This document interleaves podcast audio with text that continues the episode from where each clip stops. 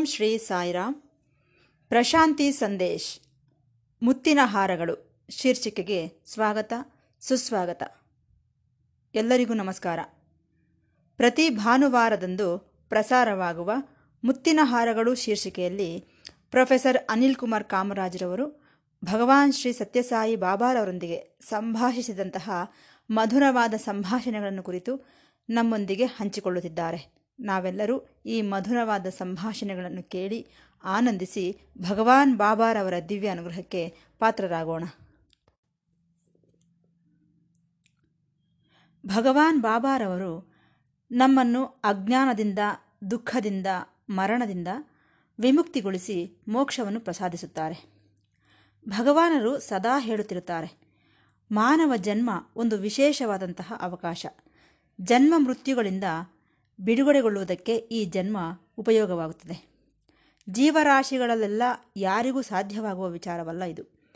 ಹಾಗೆ, ಹಾಗಾಗಿಯೇ ಮಾನವ ಜನ್ಮ ಬಹಳ ಅಪರೂಪವಾದದ್ದು. ಎಷ್ಟೋ ಅದ್ಭುತವಾದ ಅವಕಾಶವನ್ನು ಹೊಂದಿರುವಂಥದ್ದು. ಪ್ರತಿ ವ್ಯಕ್ತಿಯೂ ಸಹ ಮುಕ್ತಿಗಾಗಿ ಎದುರು ನೋಡುತ್ತಿರುತ್ತಾನೆ.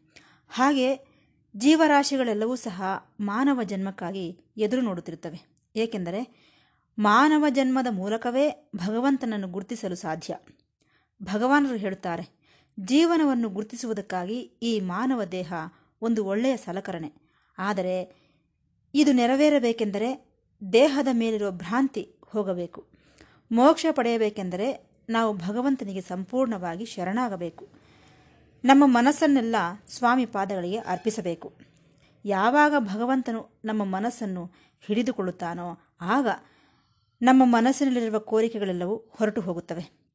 ಮನಸ್ಸು ಸಹ ಲಯಗೊಳ್ಳುತ್ತದೆ. ಆಗಲೇ ಮಾನವನಿಗೆ ಮುಕ್ತಿ ಲಭಿಸುವುದು. ಇದನ್ನೇ ಮನೋಲಯ ಇಲ್ಲವೇ ಮನೋನಾಶ ಎನ್ನುತ್ತಾರೆ. ಯಾವಾಗ ಮನೋನಾಶ ನಡೆಯಿತೋ ಅದೇ ಮೋಕ್ಷಕ್ಕೆ ಮಾರ್ಗ. ಇದು ಅರ್ಥವಾಗಬೇಕೆಂದು ಭಗವಾನರು ನಮಗೆ ಎಷ್ಟೋ ರೀತಿಗಳಲ್ಲಿ ವಿಚಾರಗಳನ್ನು ಹೇಳಿದ್ದಾರೆ. ಗೌತಮ ಬುದ್ಧನು ವಿಶೇಷವಾಗಿ ಧ್ಯಾನ ಮಾಡಿದನು.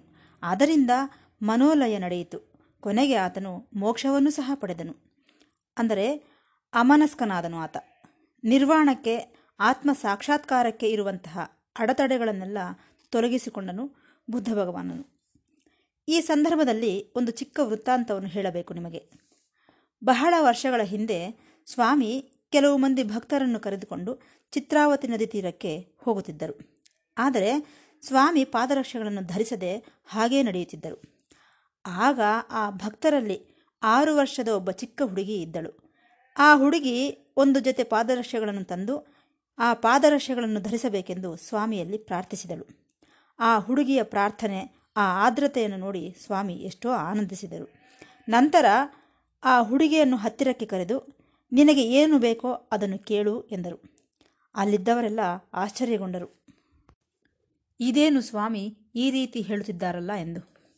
ಅದರಲ್ಲೂ ಆ ಹುಡುಗಿ ಕೊಟ್ಟಂತಹ ಉತ್ತರವನ್ನು ಕೇಳಿ ಇನ್ನೂ ಆಶ್ಚರ್ಯಗೊಂಡರು. ಆ ಹುಡುಗಿ, ಸ್ವಾಮಿ, ನಾನು ನಿಮ್ಮ ಪಾದಗಳಲ್ಲಿ ಸೇರಿಕೊಳ್ಳಬೇಕೆಂದು ಕೇಳಿಕೊಳ್ಳುತ್ತಿದ್ದೇನೆ ಎಂದಳು. ಆಗ ಸ್ವಾಮಿ, ಇಲ್ಲ ಇಲ್ಲ, ಅದು ಬಿಟ್ಟು ಬೇರೆ ಏನಾದರೂ ಕೇಳಿಕೋ ಎಂದರು. ಆದರೆ ಆ ಹುಡುಗಿ ಅದಕ್ಕೆ ಒಪ್ಪಲಿಲ್ಲ. ನಿಮ್ಮ ಪಾದ ಸನ್ನಿಧಿಗೆ ನನ್ನನ್ನು ಸೇರಿಸಿಕೊಳ್ಳಬೇಕು ಎಂದು ಪದೇ ಪದೇ ಅದನ್ನೇ ಕೋರಿಕೊಂಡಳು. ಅದರಂತೆಯೇ ಒಂದೆರಡು ದಿನವಾಗಿರಬಹುದು ಆ ಹುಡುಗಿ ಪ್ರಾಣ ಬಿಟ್ಟಳು ಭಗವಾನರ ಪಾದಗಳನ್ನು ಸೇರಿಕೊಂಡಳು. ದಯಾಮಯರಾದ ಭಗವಾನರು ನಮ್ಮ ಕೋರಿಕೆಗಳನ್ನು ನೆರವೇರಿಸುವುದೇ ಅಲ್ಲದೆ ನಮಗೆ ಮೋಕ್ಷವನ್ನು ಸಹ ಪ್ರಸಾದಿಸುತ್ತಾರೆ. ಮತ್ತೊಂದು ಘಟನೆಯನ್ನು ಸಹ ನಿಮಗೆ ಹೇಳಬೇಕು. Mister and mistress Shri Shankar ನಾರಾಯಣರವರು, Kerala ನಿವಾಸಿಗಳು. ಅವರಿಬ್ಬರೂ ಸಹ ಭಗವಾನರಿಗೆ ಎಷ್ಟೋ ಅಪರೂಪವಾದ ಭಕ್ತರು. ಸ್ವಾಮಿ, ಐವತ್ತೊಂಬತ್ತು, ಅರವತ್ತು ವರ್ಷಗಳ ನಡುವೆ ಕೇರಳಕ್ಕೆ ಹೋದರು. ಅವರ ಭಕ್ತಿಗೆ ಸ್ವಾಮಿ ಎಷ್ಟೋ ಸಂತೋಷಿಸಿದರು. ಈ ಶಂಕರನಾರಾಯಣರ ಪತ್ನಿ ಎಷ್ಟೋ ಭಕ್ತಳು. ಸಾವಿರದ ಒಂಬೈನೂರ ತೊಂಬತ್ತ ಒಂದರಲ್ಲಿ ಆಕೆ ಮರಣ ಹೊಂದಿದಳು. ಆಕೆಯ ಮಗಳು ಒಬ್ಬ ಡಾಕ್ಟರ್. ಆಕೆ ತನ್ನ ತಾಯಿಯ ಮರಣದಿಂದ ಎಷ್ಟೋ ದುಃಖಿಸಿದಳು. ಆಕೆಯ ಮನಸ್ಸಿನಲ್ಲಿ ಒಂದು ಪ್ರಶ್ನೆ ಉಳಿಯಿತು. ತನ್ನ ತಾಯಿ ಎಲ್ಲಿಗೆ ಹೋದಳು, ಹೇಗೆ ಇದ್ದಾಳೆ ಎಂದು. ತಕ್ಷಣವೇ ಸ್ವಾಮಿಯ ಫೋಟೋದಿಂದ ಅಮೃತ ಹಾಗೂ ವಿಭೂತಿ ಧಾರಾಕಾರವಾಗಿ ಸುರಿಯಲು ಪ್ರಾರಂಭವಾಯಿತು. ತನ್ನ ತಾಯಿ ಪೂಜೆ ಮಾಡುತ್ತಿದ್ದ ಕೋಣೆಯಲ್ಲಿ ಈ ಸನ್ನಿವೇಶವನ್ನು ನೋಡಿದಳು. ಅಂದರೆ, ಆಕೆಗಿದ್ದ ಪ್ರಶ್ನೆಗೆ ಸ್ವಾಮಿ ಉತ್ತರ ನೀಡಿದಂತಾಯಿತು. ನೀನೇನು ಆತಂಕ ಪಡಬೇಡ ನಿನ್ನ ತಾಯಿ ನನ್ನ ಹತ್ತಿರ ಇದ್ದಾಳೆ. ನಿನ್ನ ತಾಯಿ ತನ್ನ ಜೀವನದಲ್ಲಿ ಕೋರಿಕೊಂಡದ್ದು ನಡೆಯಿತು ಎಂದು ಸ್ವಾಮಿ ಉತ್ತರಿಸಿದಂತಾಯಿತು. ಒಂದು ಸಾರಿ ಶಿವರಾತ್ರಿ ಸಂದರ್ಭದಲ್ಲಿ ಸ್ವಾಮಿ ಊಟಿಗೆ ಹೋಗಿದ್ದರು. ನಂತರ ಊಟಿಯಿಂದ ಬೆಂಗಳೂರಿಗೆ ಬರುತ್ತಿದ್ದಾಗ ಮಧ್ಯದಾರಿಯಲ್ಲಿ ಕಾರು ನಿಲ್ಲಿಸಿ ಭಕ್ತರಿಗೆಲ್ಲ ವಿಶ್ರಾಂತಿ ತೆಗೆದುಕೊಳ್ಳಲು ಹೇಳಿದರು. ಸರಿ, ಎಲ್ಲರೂ ಸ್ವಾಮಿ ಸುತ್ತಲೂ ಕುಳಿತುಕೊಂಡರು. ಸ್ವಾಮಿ ಒಬ್ಬ ಹುಡುಗನ ಕಡೆಗೆ ತಿರುಗಿ, ನಿನಗಿನ್ನೂ ಕೆಲವು ಅನುಮಾನಗಳಿವೆ ನನ್ನ ಬಗ್ಗೆ, ಹೌದಾ? ಸರಿ, ನಿನ್ನ ಅನುಮಾನಗಳು ನಿನ್ನವು. ನಿನ್ನ ಕೈಯಲ್ಲಿ ಪೊಲರಾಯ್ಡ್ ಕ್ಯಾಮ್ರಾ ಇದೆ. ಆ ಕ್ಯಾಮ್ರಾದಿಂದ ನನ್ನನ್ನು ಫೋಟೋ ತೆಗಿ. ಆಗ ನಾನು ಯಾರು ನಿನಗೆ ಗೊತ್ತಾಗುತ್ತದೆ ಎಂದರು. ಸರಿ, ಸ್ವಾಮಿ ನಿಂತುಕೊಂಡರು. ಆ ಹುಡುಗ ಫೋಟೋ ತೆಗೆಯಲು ಮುಂದಾದನು. ಆಗ ಸ್ವಾಮಿ, ಅಲ್ಲಿದ್ದ ಭಕ್ತರಿಗೆಲ್ಲ, ನೀವ್ಯಾರೂ ಸಹ ನನ್ನ ಹತ್ತಿರಕ್ಕೆ ಬರಬೇಡಿ, ನನ್ನನ್ನು ಮುಟ್ಟಬೇಡಿ ಎಂದು ಜೋರಾಗಿ ಹೇಳಿದರು. ಹಾಗೆ ಸ್ವಾಮಿ ತಮ್ಮ ಶರ್ಟನ್ನು ಸ್ವಲ್ಪ ಮೇಲಕ್ಕೆ ಎತ್ತಿ ತಮ್ಮ ಹೆಬ್ಬೆರಳನ್ನು ನೆಲಕ್ಕೆ ಒತ್ತಿದರು. ನಂತರ ಪೊಲರಾಯ್ಡ್ ಕ್ಯಾಮರಾದಿಂದ ಫೋಟೋ ತೆಗೆದರು. ತಕ್ಷಣವೇ ಫೋಟೋ ಬಂದುಬಿಟ್ಟಿತು. ಎಲ್ಲರೂ ಆ ಫೋಟೋವನ್ನು ನೋಡಲು ಆತುರ ಆತುರವಾಗಿ ಮುಂದಕ್ಕೆ ನುಗ್ಗಿದರು. ಆ ಫೋಟೋ ನೋಡಿ ಎಲ್ಲರೂ ಆಶ್ಚರ್ಯಗೊಂಡರು. ಆ ಫೋಟೋದಲ್ಲಿ ಸ್ವಾಮಿಯ ಬದಲು ಸ್ವಾಮಿ ದತ್ತಾತ್ರೇಯರಾಗಿ ಕಾಣಿಸಿಕೊಂಡರು. ಆ ದತ್ತಾತ್ರೇಯನಿಗೆ ಇರುವಂತಹ ಆ ಮೂರು ತಲೆಗಳು ಸಹ ಸ್ವಾಮಿ ತಲೆಗಳು, ಸ್ವಾಮಿ ಶಿರಸ್ಸುಗಳು. ಆರು ಕೈಗಳಿವೆ, ಮೂರು ಮುಖಗಳಿವೆ, ಕೈಗಳಲ್ಲಿ ಆಯುಧಗಳಿವೆ, ಕಮಂಡಲವಿದೆ, ಜಪಮಾಲೆ ಇದೆ ಹಿಂದೆ ಒಂದು ಗೋಮಾತೆ ಇದೆ. ಪಾದಗಳ ಹತ್ತಿರ ನಾಲ್ಕು ನಾಯಿಗಳಿವೆ. ಅವು ಚತುರ್ವೇದಗಳಿಗೆ ಸಂಕೇತಗಳು. ಸರಿ, ಸ್ವಾಮಿ ತಮ್ಮ ಹೆಬ್ಬೆರಳನ್ನು ನೆಲಕ್ಕೆ ಒತ್ತಿದ್ದರೆಂದು ಹೇಳಿದನಲ್ಲ? ಆ ಸಮಯದಲ್ಲಿ ಅವರ ಪಾದಗಳಿಂದ ಗುಲಾಬಿ ಬಣ್ಣದಲ್ಲಿ ಅನೇಕ ಪುಷ್ಪಗಳ ಎಸಳುಗಳು ಹೊರಗೆ ಬರಲು ಪ್ರಾರಂಭಿಸಿದವು. ಆ ಪ್ರದೇಶವೆಲ್ಲ ಪರಿಮಳದಿಂದ ತುಂಬಿಹೋಯಿತು. ನಂತರ ಸ್ವಾಮಿ ಆ ಫೋಟೋದಲ್ಲಿರುವ ದತ್ತಾತ್ರೇಯನ ಬಗ್ಗೆ ವಿವರಿಸಲು ಪ್ರಾರಂಭಿಸಿದರು. ಆ ಮೂರು ಮುಖಗಳು ಏನೆಂದು ಹೇಳುತ್ತಿವೆ? ಸೃಷ್ಟಿ, ಸ್ಥಿತಿ, ಲಯವೆಂದು ಹೇಳುತ್ತಿವೆ. ಒಂದೇ ಭಗವಂತನಿಗೆ ಮೂರು ಲಕ್ಷಣಗಳು ಇರುತ್ತವೆ. ಸೃಷ್ಟಿಕರ್ತ, ಸ್ಥಿತಿಕಾರಕನು, ಲಯಕಾರಕನು ಒಬ್ಬನೇ ಪರಮಾತ್ಮ.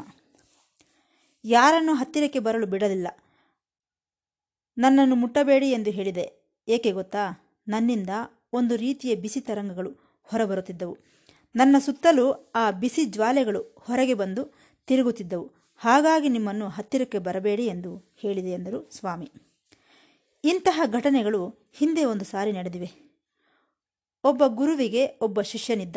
ಆ ಗುರುವಿನ ಹೆಸರು ಬ್ರಹ್ಮ ಚೈತನ್ಯ ಗೋಂಡ ವಲೇಕರ್ ಮಹಾರಾಜ್, ಮಹಾರಾಷ್ಟ್ರಕ್ಕೆ ಸೇರಿದವರು. ಈ ಗುರುಗಳ ಶಿಷ್ಯನೇನು? ಫಿಲಾಸಫಿಯಲ್ಲಿ ಪ್ರೊಫೆಸರ್. ಒಂದು ಸಂದರ್ಭದಲ್ಲಿ ಗುರುಗಳಾದ ಬ್ರಹ್ಮ ಚೈತನ್ಯ ಗೋಂಡ ವಲೇಕರ್ ತನ್ನ ಶಿಷ್ಯನಿಗೆ ಹೇಳುತ್ತಿದ್ದಾನೆ. ದತ್ತಾತ್ರೇಯ ಪುಟ್ಟಪರ್ತಿಯಲ್ಲಿ ಅವತರಿಸಿದ್ದಾನೆ. ಹಾಗಾಗಿ ನೀನು ತಕ್ಷಣವೇ ಅಲ್ಲಿಗೆ ಹೋಗಬೇಕಾದ ಅವಶ್ಯಕತೆ ಇದೆ, ಎಂದರು. ಅದೇ ಪ್ರಕಾರ ಗುರುಗಳ ಆಜ್ಞೆಯಂತೆ ಪ್ರೊಫೆಸರ್ ಪುಟ್ಟಪರ್ತಿಗೆ ಬಂದರು.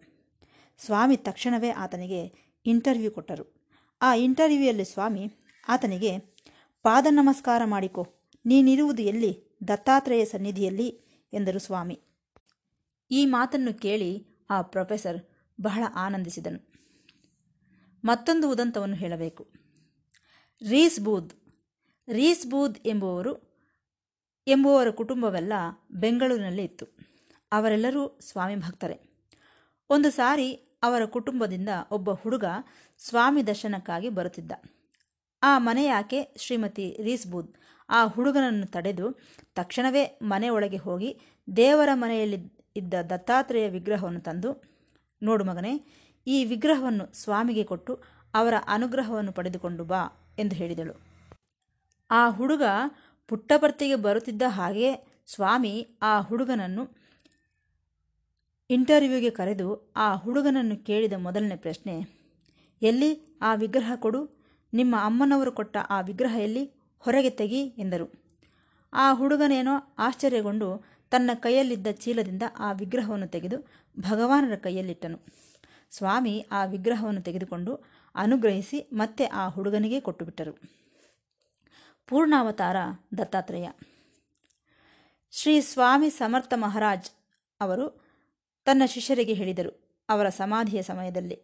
ಏನೆಂದು? ನೀವೆಲ್ಲರೂ ಶಿರಡಿಗೆ ಹೋಗಿ ನನ್ನ ಸಹೋದರ ಅಲ್ಲಿದ್ದಾನೆ. ಅಂದರೆ ಪೂರ್ಣಾವತಾರ ದತ್ತಾತ್ರೇಯನೇ ಶಿರಡಿಯಲ್ಲಿ ಅವತರಿಸಿದ್ದಾನೆ ಎಂದು ಅರ್ಥ. ಮಾಧವರಾವ್ ಆಟ್ಕರ್ ಎಂಬುವವರು ಶಿರಡಿ ಸಾಯಿ ಆರ್ತಿಯಲ್ಲಿ ಒಳ್ಳೆಯ ಭಾವನೆಗಳು ಎಂಬ ಪುಸ್ತಕವನ್ನು ಬರೆದಿದ್ದಾರೆ. ಎಷ್ಟು ಚೆನ್ನಾಗಿ ಬರೆದಿದ್ದಾರೋ ನೋಡಿ. ಬ್ರಹ್ಮನು ನಿರಾಕಾರನು. ಆದರೆ ನಿರಾಕಾರನಾದ ಬ್ರಹ್ಮನು ಆಕಾರವನ್ನು ತೆಗೆದುಕೊಂಡು ಅವತರಿಸಿದನು. ಕಲಿಯುಗದಲ್ಲಿ ದತ್ತಾತ್ರೇಯ ರೂಪದಲ್ಲಿ ದಿಗಂಬರನಾಗಿ ಎಂದು ಹೇಳಿದರು. ಎಂತಹ ಒಳ್ಳೆಯ ವಿಚಾರ. ಅಂತಹ ಸಮಯದಲ್ಲಿ ದತ್ತಾತ್ರೇಯಾಂಶ ಶಿರಡಿ ಭಗವಾನರು ಆನಂತರ ಸತ್ಯಸಾಯಿ ಭಗವಾನರು ಅವರ ದರ್ಶವನ್ನು ಪಡೆದ ನಾವು ಎಂತಹ ಧನ್ಯರೆಂದು ಅರ್ಥ ಮಾಡಿಕೊಳ್ಳಬೇಕಾದ ಅವಶ್ಯಕತೆ ಇದೆ. ಭಗವಾನರು ಭಕ್ತರನ್ನು ತನ್ನ ಸಂಕಲ್ಪದಿಂದ ಹತ್ತಿರಕ್ಕೆ ಕರೆಸಿಕೊಳ್ಳುತ್ತಾರೆ. ಅವರು ಸ್ವಾಮಿ ಹತ್ತಿರಕ್ಕೆ ಬಂದ ನಂತರ ಅವರಲ್ಲಿರುವಂತಹ ಬಲಹೀನತೆಗಳನ್ನೆಲ್ಲ, ತಪ್ಪುಗಳನ್ನೆಲ್ಲ ತೊಲಗಿಸುತ್ತಾರೆ ಸ್ವಾಮಿ. ಇದರಿಂದಾಗಿ ಅವರವರ ಕೆಲಸಗಳ ವಿಧಿಗಳನ್ನು ಬಹಳ ಚೆನ್ನಾಗಿ ನಿರ್ವರ್ತಿಸಿಕೊಳ್ಳಲ್ಪಡುತ್ತಾರೆ ಭಕ್ತರು. ಇದೇ ಇದರಲ್ಲಿರುವಂತಹ ಅಂತರಾರ್ಥ. ನಿಜ ಹೇಳಬೇಕೆಂದರೆ ನಮ್ಮೊಳಗಿರೋ ಲೋಪಗಳನ್ನು ಸ್ವಾಮಿಗೆ ತಿಳಿಯದಂತೆ ಬಚ್ಚಿಟ್ಟುಕೊಳ್ಳಲು ಸಾಧ್ಯವಿಲ್ಲ. ಸ್ವಾಮಿ ಚಿಕ್ಕವರಿದ್ದಾಗಿನಿಂದಲೂ ಇತರರಲ್ಲಿರುವ ಲೋಪಗಳನ್ನು ಹೊರಗೆಳೆದು ಅವುಗಳನ್ನು ಸಂಸ್ಕರಿಸಿ ಅವರಿಗಿದ್ದ ಕೆಟ್ಟ ಅಭ್ಯಾಸಗಳನ್ನು ತೊಲಗಿಸುತ್ತಿದ್ದರು. ಅದಕ್ಕೆ ಸಂಬಂಧಿಸಿದ ಒಂದು ಚಿಕ್ಕ ಉದಂತ. ಸ್ವಾಮಿಗೆ ಆಗ ಕೇವಲ ಎಂಟು ವರ್ಷಗಳು ಮಾತ್ರ. ಪುಟ್ಟಭರ್ತಿಯಲ್ಲಿ ಎಲ್ಲರಿಗೂ ಪರಿಚಯವಿದ್ದ ಒಬ್ಬ ವ್ಯಕ್ತಿ ಇದ್ದ. ಆತನಿಗಿದ್ದ ಕೆಟ್ಟ ಅಭ್ಯಾಸವೇನೆಂದರೆ, ಅಕ್ಕಪಕ್ಕದವರನ್ನೆಲ್ಲ ತನ್ನ ಹತ್ತಿರಕ್ಕೆ ಕರೆಯುವುದು, ಅವರ ಜೊತೆ ಕೆಲಸಕ್ಕೆ ಬಾರದ ಮಾತುಗಳನ್ನು ಆಡುತ್ತಾ ಕಾಲ ಕಳೆಯುವುದು. ಇದನ್ನು ಗಮನಿಸಿದ ಸ್ವಾಮಿ ಒಂದು ಪದ್ಯವನ್ನು ಬರೆದು ತನ್ನ ಸಹಪಾಠಿಗಳ ಕೈಯಲ್ಲಿ ಕಂಠಪಾಠ ಮಾಡಿಸಿ ಆ ಹುಡುಗರನ್ನೆಲ್ಲ ಆ ವ್ಯಕ್ತಿಯ ಮನೆ ಮುಂದೆ ಕರೆದುಕೊಂಡು ಹೋದರು. ಆ ಸಮಯದಲ್ಲಿ ಆ ವ್ಯಕ್ತಿ ತನ್ನ ಸುತ್ತಲೂ ಕೆಲವು ಮಂದಿಯನ್ನು ಗುಡ್ಡೆ ಹಾಕಿಕೊಂಡು ಈ ಕೆಲಸಕ್ಕೆ ಬರದ ಮಾತುಗಳನ್ನು ಹೇಳುತ್ತಿದ್ದಾನೆ ಇದನ್ನು ಗಮನಿಸಿದ ಈ ಹುಡುಗರು ಸ್ವಾಮಿ ಹೇಳಿಕೊಟ್ಟಂತಹ ಪದ್ಯವನ್ನು ಹೇಳಲು ಪ್ರಾರಂಭಿಸಿದರು. ಆ ಪದ್ಯದ ಅರ್ಥವೇನೆಂದರೆ, ಓ ದೊಡ್ಡವರೇ, ನಿಮ್ಮ ನಡತೆ ನೀತಿಬದ್ಧವಾದದ್ದಲ್ಲ. ಹಿರಿಯರಾದ ನೀವೇ ಧರ್ಮವನ್ನು ಪಾಲಿಸದೆ ಹೋದರೆ ಗ್ರಾಮದಲ್ಲಿರುವ ನಿಮ್ಮ ಸ್ನೇಹಿತರೆಲ್ಲ ನಿಮ್ಮನ್ನು ನೋಡಿ ಅಸಹ್ಯ ಪಡುತ್ತಾರೆ ನಿಮ್ಮ ಜೊತೆ ಸೇರುವುದನ್ನು ಸಹ ಬಿಡುತ್ತಾರೆ. ಕೊನೆಗೆ ನಿಮಗೆ ದೇಹ ಶುದ್ಧಿಯನ್ನು ಸಹ ಮಾಡುತ್ತಾರೆ. ಇದೇ ಆ ಪದ್ಯದ ಅರ್ಥ. ಈ ಪದ್ಯವನ್ನು ಕೇಳುತ್ತಿದ್ದಂತೆ ಆ ದೊಡ್ಡ ಮನುಷ್ಯನಿಗೂ ಅರ್ಥವಾಯಿತು. ಆತನ ಸುತ್ತಲೂ ಇರುವವರಿಗೂ ಅರ್ಥವಾಯಿತು. ಅಂದಿನಿಂದ ಈ ರೀತಿ ಕೆಲಸಕ್ಕೆ ಬರದ ಮಾತುಗಳನ್ನಾಡುತ್ತಾ ಕಾಲ ಕಳೆಯುವುದನ್ನು ಬಿಟ್ಟುಬಿಟ್ಟರು. ಈ ರೀತಿ ಪದ್ಯಗಳನ್ನು ರಚಿಸಿ ಕೆಟ್ಟ ಅಭ್ಯಾಸಗಳನ್ನು ಬಿಡಿಸಿದಂತಹ ಮಹಾನುಭಾವರು ನಮ್ಮ ಭಗವಾನರು. ಸಮಾಜದಲ್ಲಿರುವ ಲೋಪಗಳನ್ನು ಸಹ ಸ್ವಾಮಿ ತಿಳಿಸಿದ್ದಾರೆ.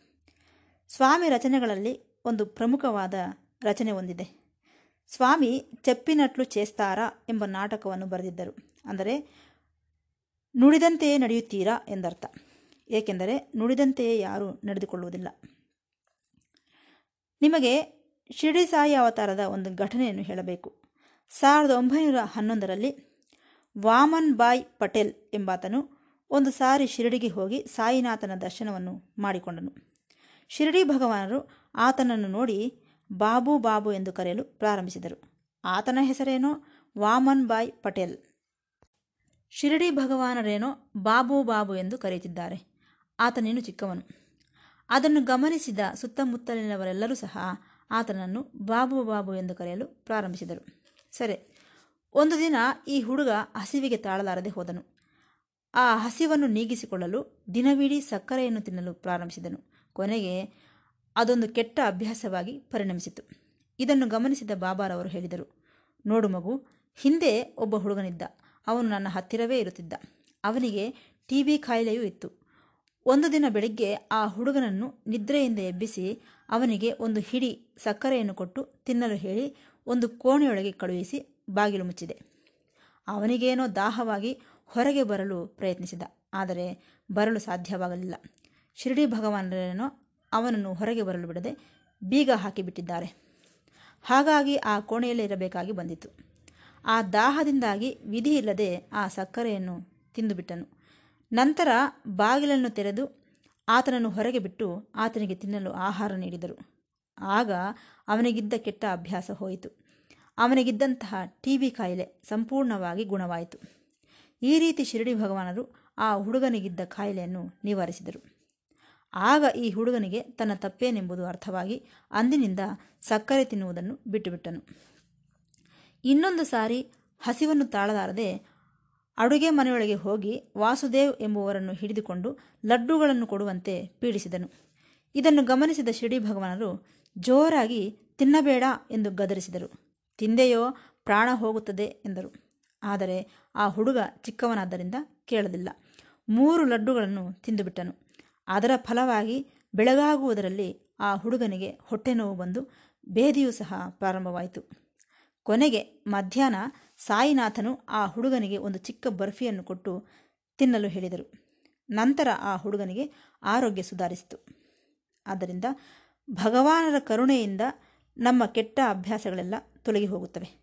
ಒಂದು ವೇಳೆ ಕೆಟ್ಟ ಅಭ್ಯಾಸಗಳಿದ್ದರೆ ಅದನ್ನು ಸಂಸ್ಕರಿಸಿ ನಮ್ಮನ್ನು ಕ್ಷಮಿಸಿ ತಿದ್ದಿ ತೀಡುತ್ತಾರೆ.